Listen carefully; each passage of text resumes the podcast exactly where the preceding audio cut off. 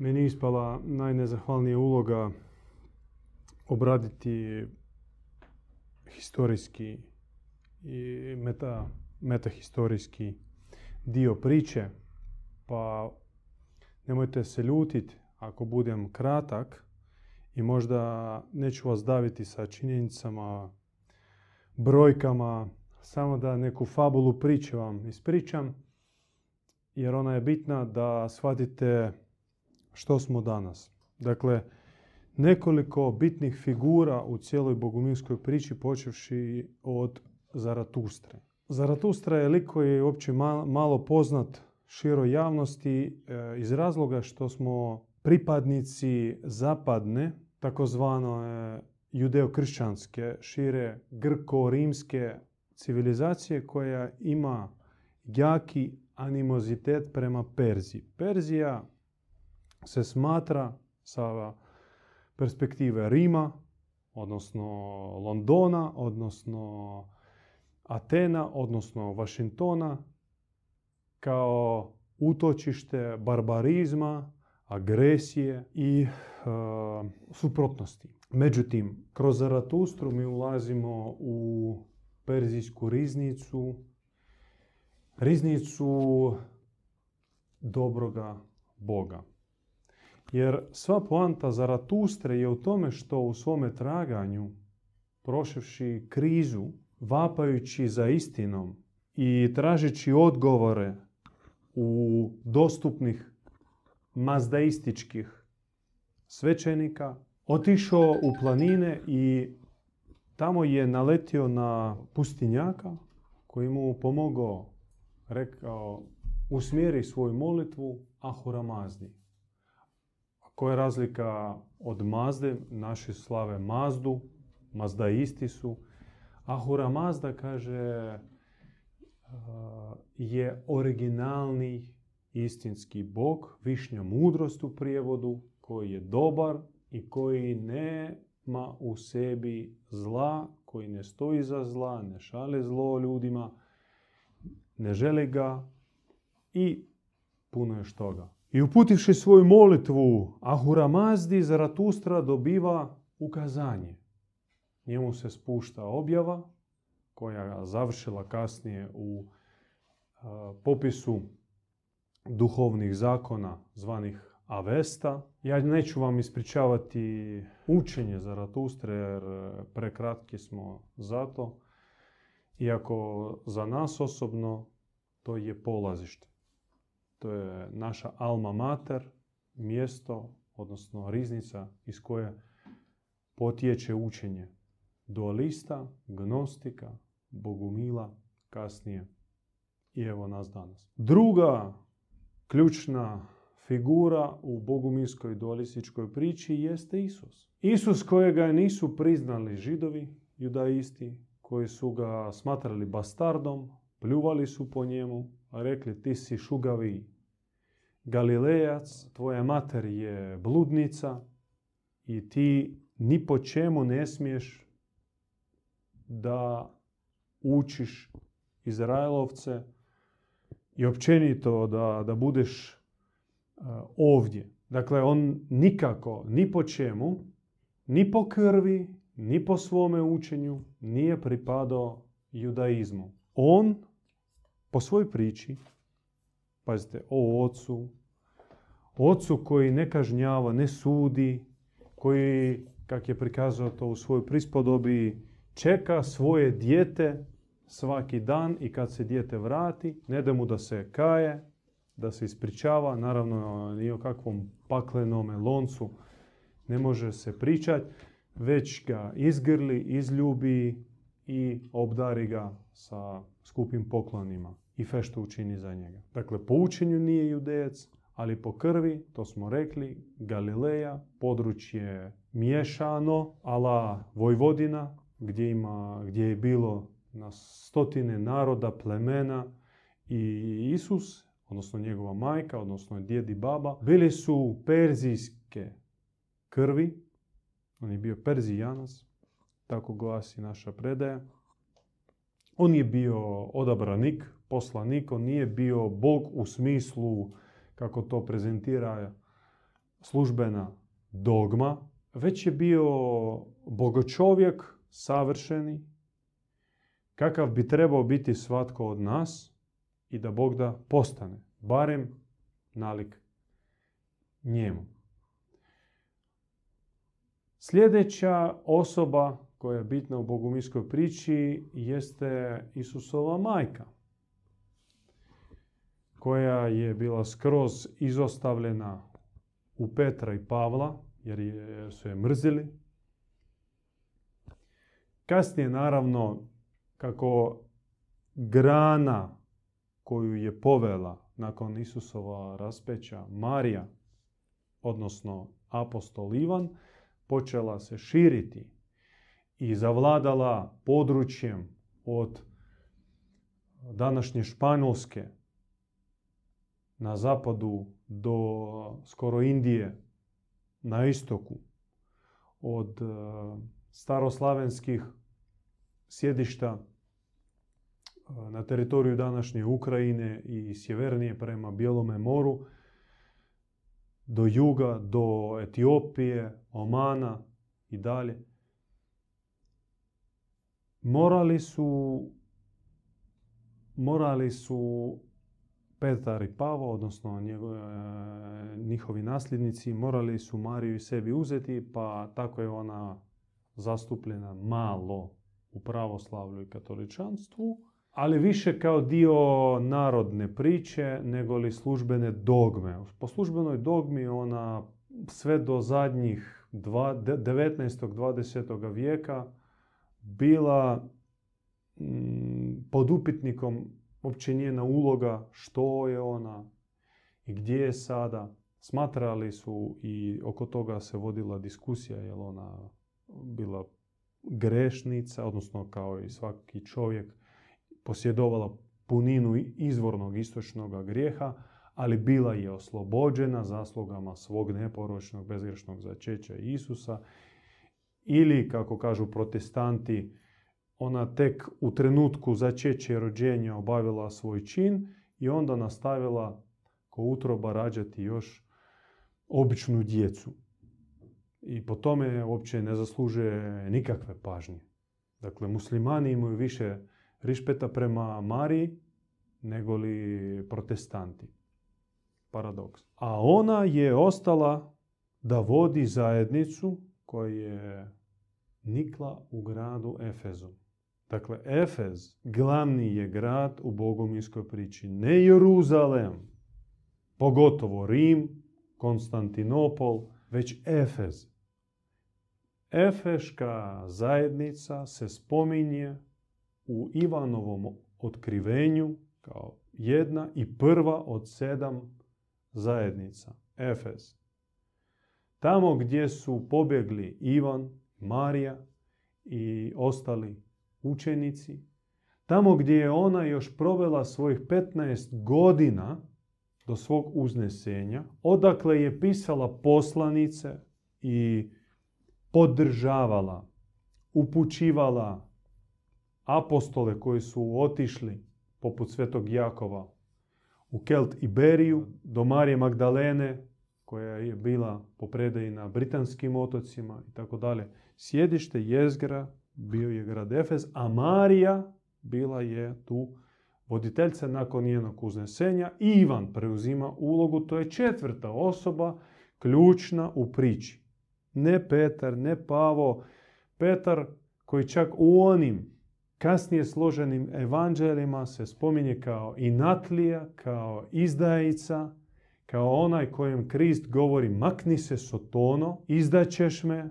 I kad bi samo nepristrano, otvorenim očima, bez religioznih šablona, pročitali četiri evanđelja i kako, kako promotrili odnos Isusa i Petra, vi bi zaključili da taj lik ni po čemu ne zasluže da postane njegov glavni nasljednik. Da u svakom razgovoru on se inati, on uh, osporava Kristove odluke kada Isus obavlja čin pranja nogu svojim učenicima, svi to ponizno prihvate, osim Petra naravno.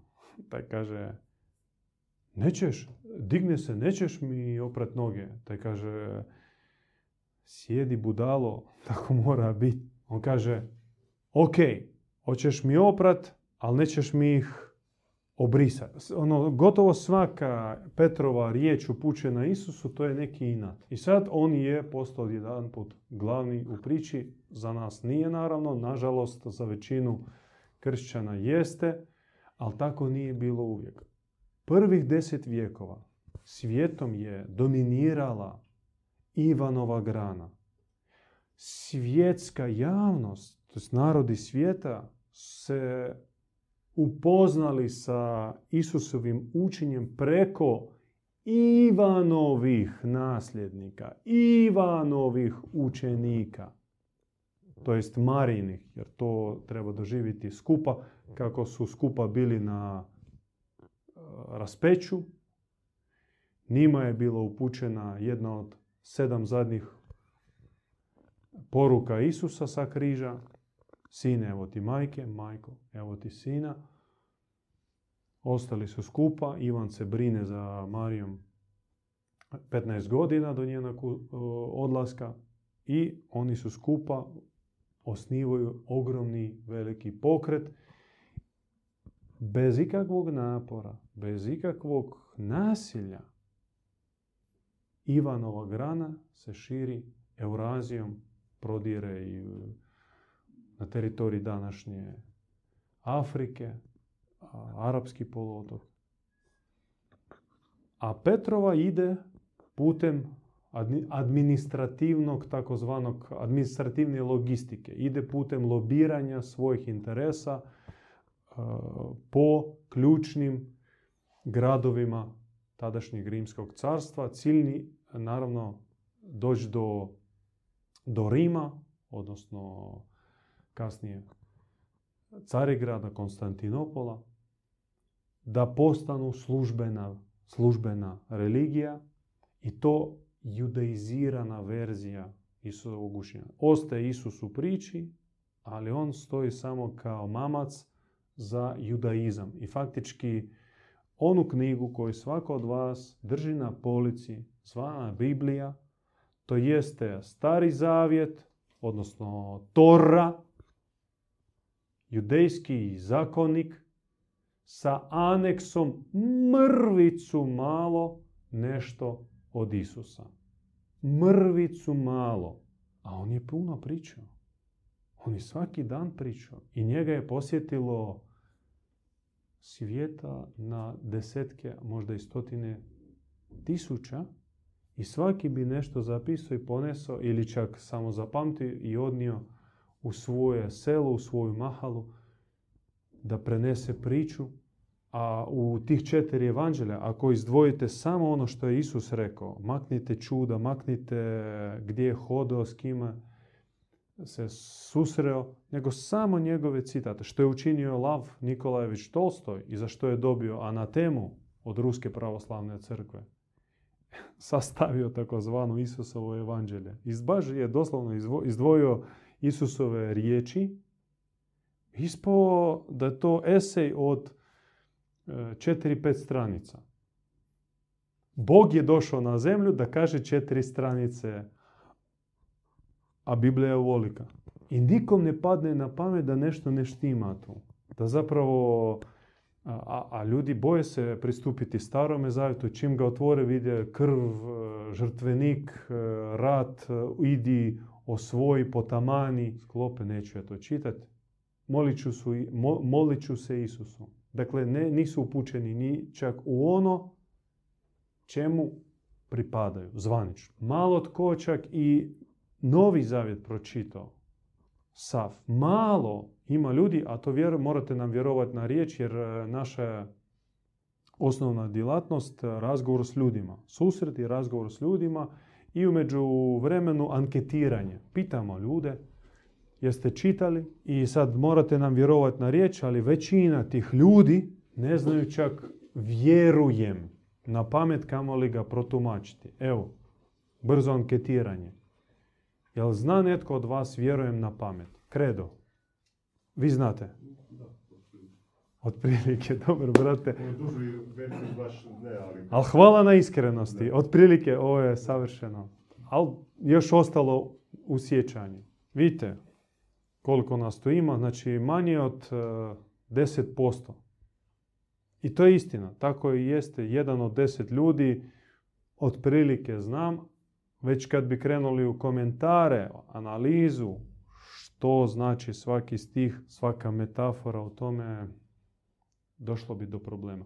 Ali nećemo. Skačemo dalje. Postoji verzija da slavenizirana, slavenizirana verzija, verzija, verzija, slavenizirano ime Ivan zvučalo je u staroslavenskom obliku Bogumiju. Bogumio. Kako Ivan i Oan sa ramejskog, hebrejskog znači Božji miljenik, Božji dragi Bogu čovjek. Naši preci su to malo spojili sa svojom Bogu milskom pričom. Dakle, sama, sam pojam Bogu mio ili Ivanovac, Ivanić, znači onaj koji nosi u sebi Božju milinu. Ali tu postoji jedan problem što milost Božja, odnosno e, blagost Božja, odnosno dobrota Božja koju čovjek u sebi nosi, može biti samo od Boga koji je takav, koji ne sudi, koji se ne može naljutiti i tebe kazniti ako ne činiš po njegovom, koji tebe ne testira kušnjama, bolestima ili oduzimanjem dragih, bliskih tebi ljudi, već koji je po svojoj isključivoj suštini jeste dobrohotan, blagonaklonjen, darežljiv, širokogrudan, onaj koji voli, milostiv, samilostan, svemilostan. Onda srednji vijek počinje doba inkvizicije, a bogumilske ili katarske ili patarenske ili duhoborčeske zajednice, kristovjerčeske tamo u Rusiji, već postoje po cijeloj Europi i Aziji. Ih ima već puno. Pokrajine su njihovi. Narodi, zemlje su njihovi. A smo rekli Petrova grana, Petrova verzija se širi preko ključnih gradova. Prije svega Aleksandrija, tamo se u židovskoj dijaspori, a tam je bila najveća židovska dijaspora, egipatska Aleksandrija, prevodi se Tora na jezik Koine, grčki e, jezik Rimskog carstva i tako nastaje Septuaginta, grčki prijevod Staroga Zavjeta, odnosno knjige Tore. I tamo već oni klepaju šta bi dodali kao aneks za Novi Zavjet. Od mnoštva evanđelja. Što ćemo odabrati? I odabiraju četiri, četiri verzije. To predlažu caru Konstantinu. On to sve amenuje i to je glavna knjiga, jedina validna, jedina ispravna i odmah automatski pokreće se proces E, eliminacije bilo koje alternative. Neizbježno.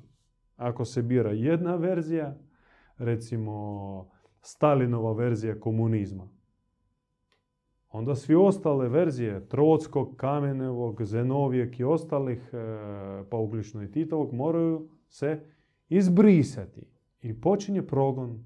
I onda u srednjem vijeku drama sukoba Ivanove grane, nasljednika, i Petrovih samozvanaca koji sami sebe proglasili za istinske nasljednike. Niko ih nije proglasio. Ni Isus, niti veći dio onih koji su čuli Isusa nisu normalno priznali Ivana, pogotovo Pavla koji je bio progonitelj, a onda se premazao sad u najžarkom, najvatrenijeg apostola, propovjednika, Niko ih nije prihvatio.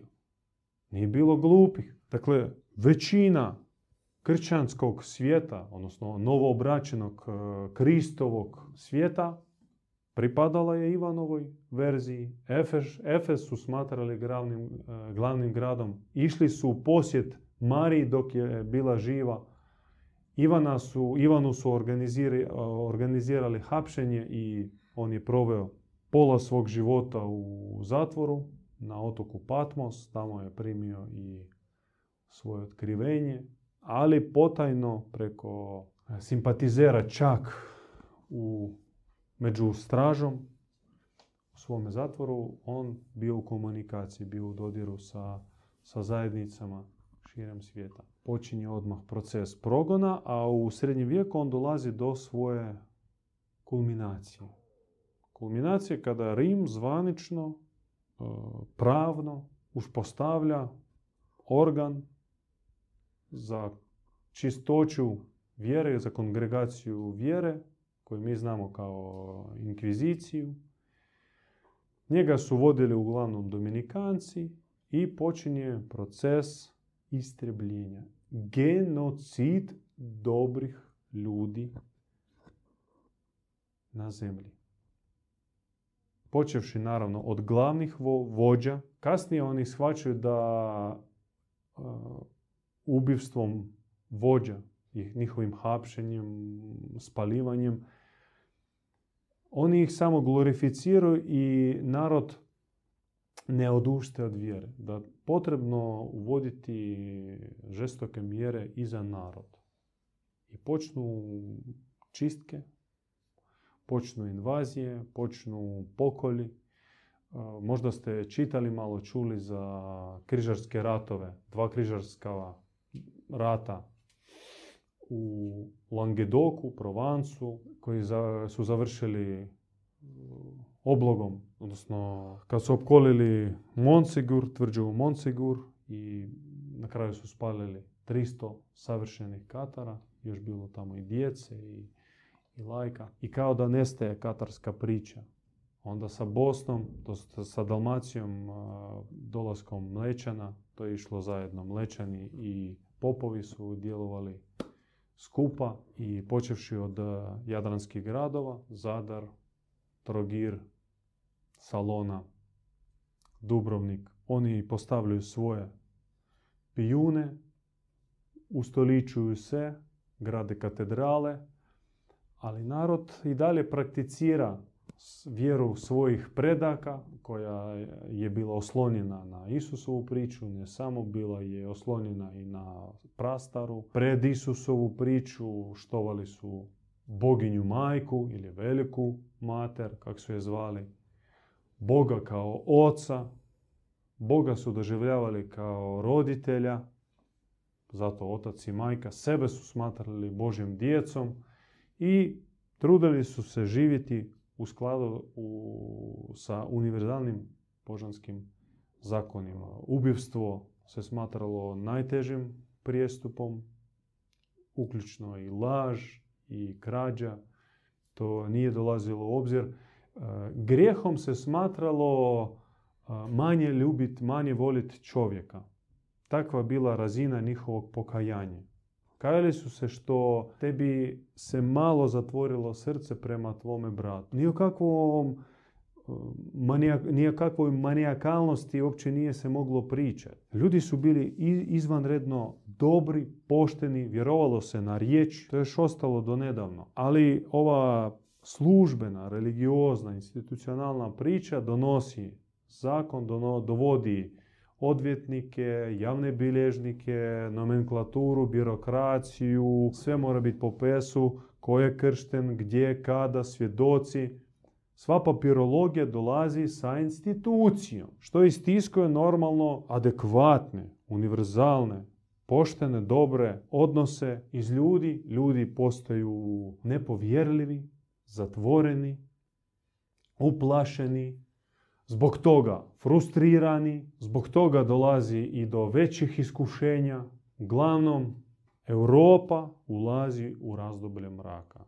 počevši od otprilike 11. 12. stoljeća, sunce vjere u Boga koji je ljubav, koji je dobrota, zalazi, spušta se mrak i u mraku haraju beštije. A u mraku lako se prodat za duhovnjaka. Kako je rekao hrvatski pjesnik Štambuk, on je i diplomata, u bespjevnoj zemlji i šišmiši su ptice. U bespjevnoj zemlji i šišmiši su ptice. U zemlji bez proroka, bez svetaca, bez vođa, bez časti, bez kralja i popovi i plečkaši i mafijaši i kurve s oproštenjem mogu se prikazati kao ugledni, ugledna elita. Kad nemaš izbora, ali po obećanju, što je bilo rečeno, ustima zadnjeg katarskog, francuskog, odnosno španjolskog, on je bio španjolac, perfekta, savršenog, Guillaume de Belibaste, netom prije njegova spaljenja, u Lomači bilo je rečeno da da, katarsko sunce dobre vjere zalazi, vi nas ubijete. Ali mi ćemo se vratiti i neće proći ni 700 godina kad ćemo se mi vratiti. Ali to će biti razdoblje našeg trijumfa. Vratit ćemo se mi da kraljujemo. I to se dogodilo 1321. godine. I legenda je prenijela kroz vijekove njegovu priču. I eto, plus minus koja godina, katorsko sunce, bogumilsko sunce, patarensko sunce, ponovno izlazi iz mraka. Pitate, a gdje su bili bogumili, patareni, katari proteklih deset vijekova?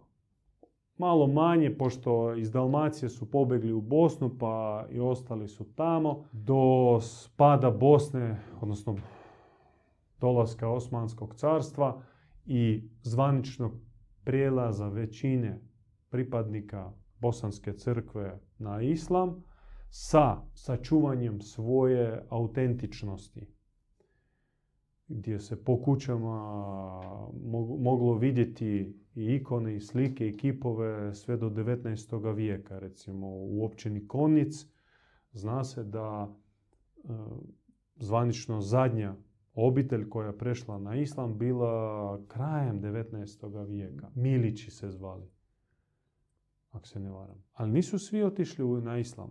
Otišli su i u Kaluđere, osnivali su bratovštine, otišli su i u Franjevce mnogi, pa su doprinijeli Franjevačkom redu onoga čega njemu već tada falilo, e, jednostavnosti, narodnosti, ali neke struje odlaze vraćaju se na Korčulu, na Brać, na Čiovo, na Marjan, iskopavaju pećine, bježu od grada, bježu od katedrala, skupljaju se u bratovštine i nastavljaju svoj isposnički svetečki izvor. U nekim segmentima moraju pristati, odnosno prihvatiti barem površno izvanjski pokroviteljstvo katoličke crkve, ali njihovo katoličanstvo je veoma upitno i zato uvijek postoji kontradiktornost e, službene institucije,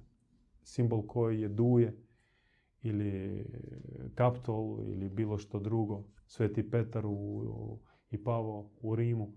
A postoji alternativa koja je uvijek na marginesu, na periferiji, bježe, bježe od svečanosti, od zlata, od titula, od e, glorije mundi, slave ovoga svijeta.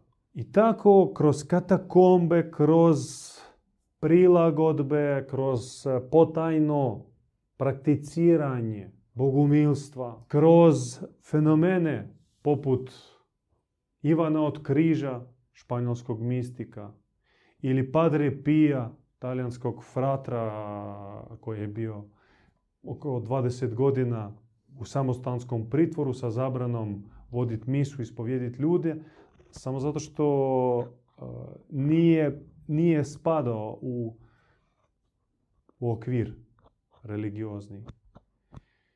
Na sjeveroistoku također otputovavši u tadašnje Novgorodsko, u Novgorodsku republiku, ona se zvala Novgorod, nije bilo tada riječi republika, Bogumili još zvanično ostaju do pada Novgoroda pod navalom Moskve, kada Moskva prihvaća koncept trećeg Rima, bizantizam, bizantijsku elitu, grade svoju bizantinsku crkvu kao službeni državni aparat pokoravanja, dominiranja, doktriniranja. Bogumili odu dalje na istok, sele se na Ural, na Volgu i dalje u Sibir, traže prostor gdje mogu prakticirati svoju vjeru ili ostaju na pokorenom području i onda po, po neophodnosti nedjeljom zvanično idu na misu, a ostali tjedan prakticiraju ono što već su bili njihovi preci, što oni jesu i tako poučavaju svoju djecu. Pa evo sve do 20. vijeka i sad mi dolazimo do dvije ključne figure u bogumilstvu. Ja završavam svoju priču, prostite što je malo potrajalo. Eufrozinija, svetica, najveća, vjerojatno, u zapadnom istočnom kršćanstvu, a nepoznata skroz, ona je pripadala e, katakomnoj skrivenoj zajednici. Bila je učenica velikog sveca Amfilohije, živjela je na području današnje Ukrajine, tada je to bio Sovjetski savez, komunizam. Zajednica bila opaka. Opaka jer su tražili od novoobraćenog da kao čin potvrde da pripada zajednici, da spali putovnicu sa petokrakom. Zamislite koji je to čin u to doba bio. To jest nonkonformizam maksimalni. Trganja veza sa, sa državom, sa aparatom, sa okupatorima, kako su smatrali, i komunista, i općenito taj carski režim, nula, ni malo. Biti doslovno predan Bogu, živjeti od Božje milosti i predati se staveći svoj život, kako se kaže, na kocku, ići do kraja. To je ona isto učinila. Prije toga ima ona već u 50. svojim godinama obratila se imajući i smrtne bolesti i prošavši drame u životu. Uglavnom, nakon svog obraćenja živjela još 25 godina, pri tome aktivno, vaterno prakticirajući asketizam i u čemu je njena svetost? Nije samo u njenom osobnom pothvatu, već u tome što jedina u 20. vijeku, a možemo reći i više u većem vremenskom razdoblju, praktično poučavala kako steći duha svetoga. Ona je zapravo i uvela pojam steći duha. U prijevodu latiniziranom akumulirati ili skupiti e, ne bi, izgubili bi, izgubili bi finoću i misticizam tog procesa. Steći, stjecanje, stjecateljstvo dolazi od staroslavenskog pojma ili koncepta kao skupljaš bogatstvo. Ne? I tako ona pristupala duhu svetome. Uči, učila je da duh tebi se ne daje od popa, pop ga nema, niti u tajstvu pop ga ne može prenijeti, jer otajstvo ako se ne radi svetim čovjekom, ako se ne radi onim koji ima u sebi Božju blagodat koju je prethodno zaradio molitvom, postom, naporom, svetim životom, ne djeluje. To je čista magija. Operacije po omađijanju župljanika. Tek sveti čovjek, ako radi sakrament, taj sakrament ima utjecaj i daće plod. Učila je Frozinije što je potpuno normalno, to je naučila od svog svetog učitelja oca Amfilohije, zbog čega on je počeo kao mladi monah Počajevskog samostana, manastira, zbog čega je bio izbačen iz manastira.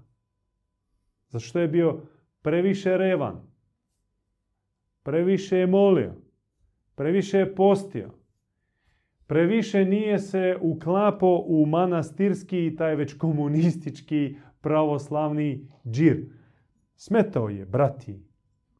I njega su izbacili, ali ne napolje, nego gdje? Gdje? Šta su komunisti radili? Ako imaš dvije alternative. Ili zatvor, ili... A, psihijatrijsku bolnicu. Bravo.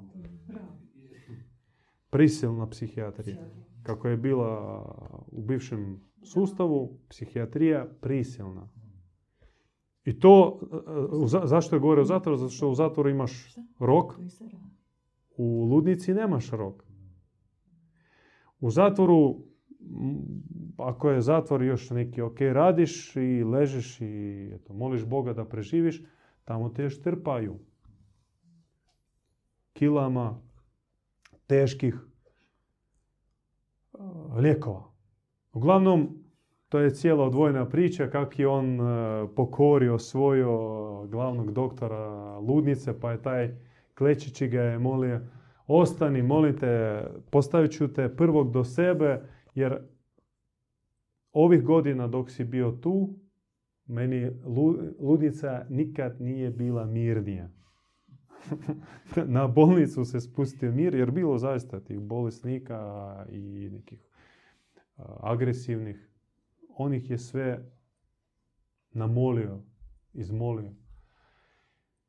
No, što hoću reći, kasnije njega su, kad je umro, a on je, kad je izašao iz ludnice, osnivao potajne zajednice, bazirane na pojačanoj molitvi, obilazio sela, bio naravno popljuvan i mrzili su ga monasi, ali kad je umro i kad na njegovom grobu počela su se dešavati čudesa, ovi iz manastira su došli procesijom, crni, sa lopatama i motikama, iskopali grob, izvadili e, moći njegovi, stavili u vreće i odvukli to u manastir. I sad to je sve fino, sarkofag i eto, sveti Amfilohije Počajevski. To su radili većini, većini, ako ne svima, svecima u cijeloj povijesti 2000 godina. Ako su bili pravi. Na njima su profitirali. No, od njega je Frozinija naučila stjecanju duha i da to je glavna zadaća vjernika da se napuni duha i da ga usmjeri onima kojima sam duh će reći treba. Kroz molitvu, kroz blagoslov, kroz uputu, kroz ako treba iscijeliti. Šta će duh reći ili kakav ti dar da, time i služi. Ali duhom. I to je bila, u tome je bila njena svetost i njen a, fenomen. E sad, zadnja ključna figura u cijeloj priči je Ivan, zvani Bogomil, naš did, spisatelj i vođa pokreta kojega prati više od desetaka tisuća ljudi. Dok još bio mladi, profesor Moskovskog univerziteta, doživići krizu, tražići Boga, obilazi sve sva postojeća svetišta i tako slučajno, slučajno, naleti na Efroziniju i ona ga uvedi u skriveni, ali najbogatiji svijet mističnog pravog kršćanstva. Pokaže njemu živoga Boga, pokaže njemu put i način kako steći duha, da duha se može steći. Ima konkretni, i postoje konkretni koraci kako to raditi. Da njemu blagoslove, on se vrati u Moskvu, pora, po, potresen, poražen, hoće svu svoju a, intelektualnu i umjetničku elitu koji je pripadao i kao glazbenik i kao pisac i pjesnik e, obrati, dovesti Efrozini i naravno njega dožive kao si čovjek prolupo, što si ti, Moskvić, e, pripadnik kreme, intelektualne, ezoterijske, sve nam pričaš o nekoj baki, nekoj tamo redovnici, si poludio. Nije uspio, naravno, i to je bilo točno prije 40 godina. Prije 40 godina mladi tada još Benjamin, profesor Moskovskog univerziteta, otac dvoje, dvije kćeri male, obraća se u vjeru, ostavlja katedru i karijeru, valjda jednu od najboljih za poželjeti, obuče kaput i pridružuje se katakomnoj skrivanoj zajednici, uskoro stiže njemu objava s neba, spušta se mu dar sluha, da čuje nebo i dar govora, da prenese ono što čuje. Zašto naglašavam na ova dva dara? Zato što rijetko kada čovjek ima oba dva dara. Prvo što mi, ljudi, nemamo ni jedan ni drugi dar, izgubili smo ih, a nismo imali od koga ih dobiti. Nebo ne čujemo, a kamoli možemo to osloviti. No ima onih koji dobivaju ozarenje, iluminaciju, samo to ne znaju prenijeti. Ima onih koji imaju dar govora, ali prazni su. Pa onda mlate zrak. Ne želim evo, biti onaj koji mlati zrak, završavam. Ali bez njega nema nas, nema ovog centra, nema onih knjiga. Ne bi ni vi došli večeras ovdje da nema Ivana. I Ivan je onaj s kojim počinje renesansa bogumilska, a možda čak i tek pravi početak bogumilstva ako posmatramo da zadnjih dvije ili možda čak i tri po tisuće godina bila je pre, priprema, bilo je skupljanje mučeničke blagodati koja se sakupila, pažljivo spremila i bila je prenesena, uručena njemu. On je otvara. Darežljivo, ali pametno. Neće naravno dati svakome, ali samo onome koji ima čistu namjeru, dobro srce, otvoreni um i koji, kojem žulja osjećaj velike laži koja je zavladala svijetom. Nepravde koja je ko betonska ploča je zgazila maloga čovjeka koji nema kome apelirati.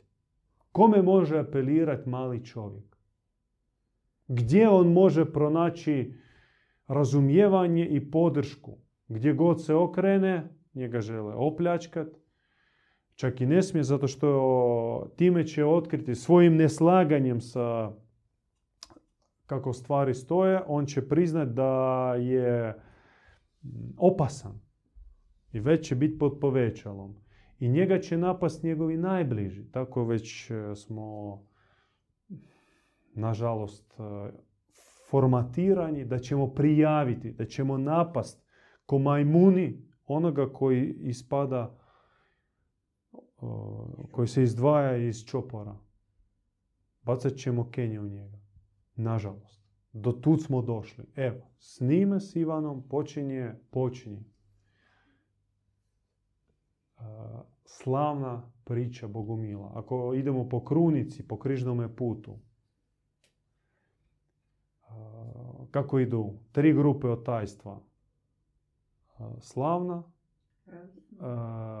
ne, ne, idu radosna, onda bolna, žalosna i slavna na kraju. radost bila sa prorocima u prošlosti. Onda je bilo razdoblje katakombe, muke, boli, lomače, ali kroz to se sakupila velika snaga i sada počinje tisućljeće realizacije nakupljenoga blaga. I već ćete biti najpametniji ljudi u cijelome Splitu, u cijeloj Dalmaciji, u cijeloj regiji, na cijeloj zemaljskoj kugli, ako se priključite riznici koja se otvara. U najmanju ruku istražite. Što vam ništa ne košta, za to treba samo malo hrabrosti. Jasno. E, Pet bogumilskih teza, to je kao neka sinteza bogumilskog učenja. Znači, Bog je, Jako gruba Dobar. sinteza, da? Ili jako koncentrirana. da, onak, jednostavna za shvatiti, za prihvatiti. Pardon, tih pet teza pokrivaju 200 knjiga. Da, da, da. Sad zamislite. Je. Znači, Bog je dobar, isključivo dobar. On nije nikakav sudac, on je dobar otac, dobro tatica, dobar tata. Ne neki skener koji te skenira, koji traži tvoje mane, greške i onda te strpa u Sitniča, i- podli. sitniča, podli. To nije naš nebeski otac. Naš nebeski otac je isključivo dobar. Ja ću pomoći malo. Izvinjavam se. Druga teza da je čovjek izvorno čist, bezgrešan. On nije stvoren iz gline, iz praha, sklopljen, sklepan i onda evo ga tu na zemlji da bude rob, da služi tom svom kao stvoritelju. On je rođen iz, pos- iz ljubavi, iz posljednje kapi dobrog oca, dob- dobro tatice. I on je izvorno bezgrešan i ostaje takav bez obzira koliko je tu na zemlji on pao, koliko ide nekim putevima krivim, koliko ne sluša oca, ne vidi ga, zaboravio je sve ocu, ali bez obzira njega otac i dalje voli, čeka, ljubi i čovjek se treba vratiti, pronaći svoju tu izvornu bezgrešnu prirodu. Sam to neće. Sam to neće. Neko mora pogledat ga. Da, neko mora u tome pomoć. Zato su tu pomazanici. Oni dolaze sa vješću o dobrom ocu. Sa vješću o dobrom ocu, dobrotatici. Da izvuku te duše koje su pale. Da ih izvuku na pravi put. Da, da progledaju, da ih očiste, da im pomognu naći, naći svoju izvornu prirodu i vratiti se na istinski put e, čovjeka. Treća teza e, je teza da je ovaj svijet u kojem živimo, ova zemlja je okupirana zlom. Zlo vlada preko pipaka crne hobotnice, preko bankara, bankarske mafije, svih tih institucija religijskih, preko medija koji šire te laži, koji nas varaju i drže u toj hipnozi. Preko države, njenih isto institucija, njenih poluga vlasti, svih tih službi, policija, iz vojski i Kao nacionalno. Svi dobijemo state, svoj broj. Deep State, Deep Church Deep i Deep Science. Deep Science. I sve to da nas drži tu na zemlji, takve kakvi jesmo, jadne, mizerne i da budemo robovi tom, tom sistemu koji, Da. koji upravlja nama. Četvrta teza je e, da Bog nije sve rekao. Bog nije sve strpao u par knjiga kao što su Kuran, Biblija ili ne znam, tamo Ve- Vede ili ima tih knjiga puno. Ili te neke nove New Agerska učenja. Bog govori, Bog stalno govori govorio je i govorit će preko dobrih vjesnika, dobrih pomazanika, preko onih u kojima se projavljuje dobri otac, dobri Bog. Oni kroz njih se spušta to svjetlo nebeske ljubavi i dobrote od našeg oca. Ali mi, nažalost, ne čujemo. Nama su uši zatvorene, srce nam je u strahu, zato što smo odgajani tako u strahu. E, I kroz taj sistem nam je utjeran strah, začepljeno srce, uši i oči, tako da ne vidimo. Bog danas govori preko, preko našeg djeda Ivana. Uz ostale, možda ima neki pomazanik. Ali mi smatramo da je djed Ivan to svjetlo nebeskog oca, njegov odraz tu na zemlji i on preko bogospisa, preko riječi Majke Bože koje mu se spuštaju, od 200, 200 knjiga, po tisuću stranica, on nam govori kako izaći iz, iz ovog poretka, kako se osloboditi od, od zla kojim je zemlja okupirana i mi sami smo prožeti tim zlom, taj otrov je u nama i to je prvo čega se mi moramo osloboditi. I peta teza je o rođenju, novom rođenju i o, i o Bogomajci. Znači, Bog ima i lice majke.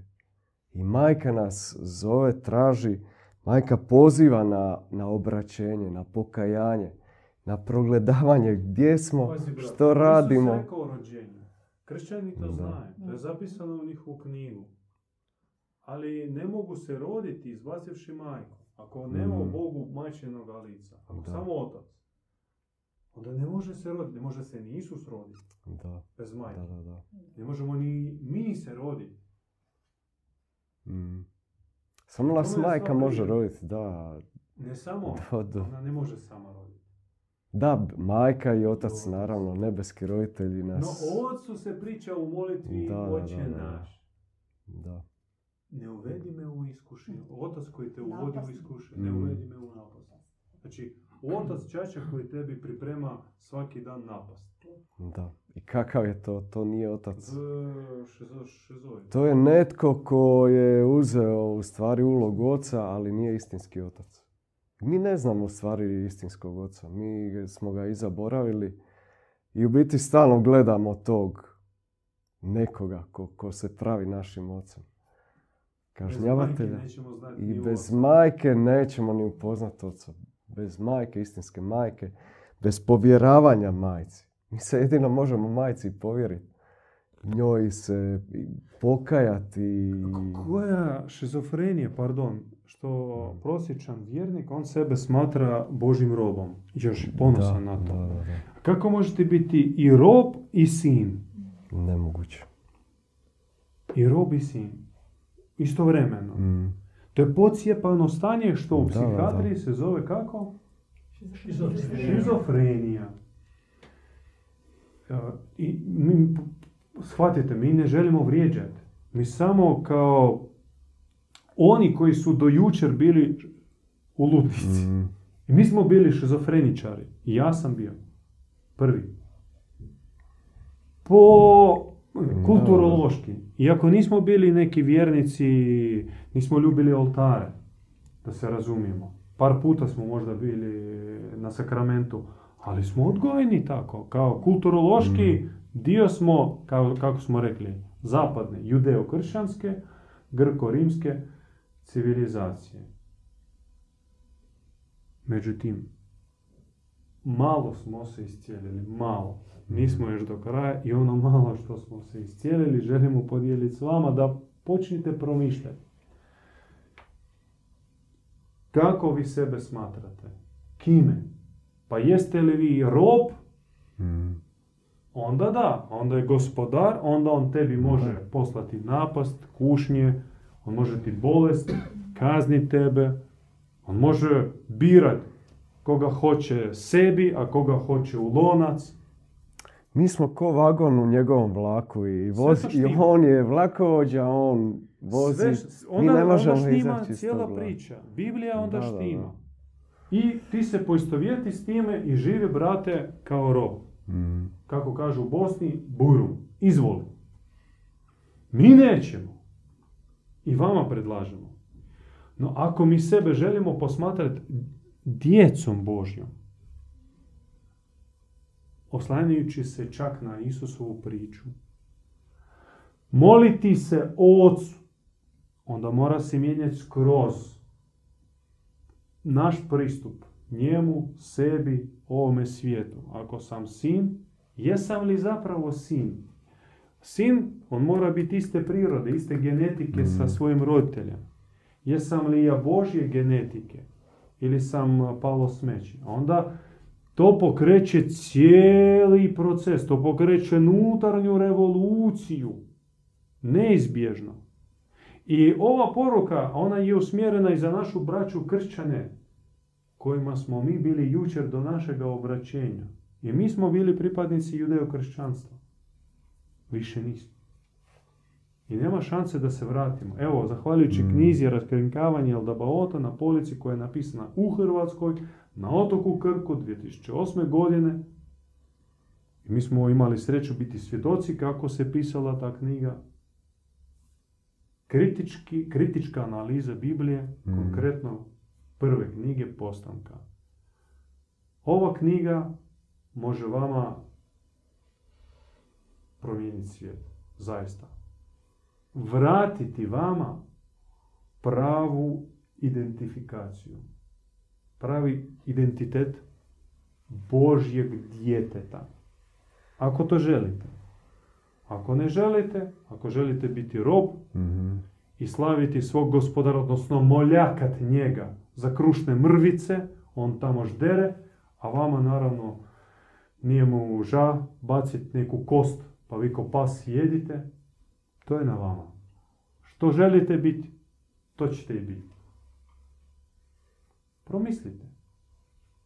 Mir s vama.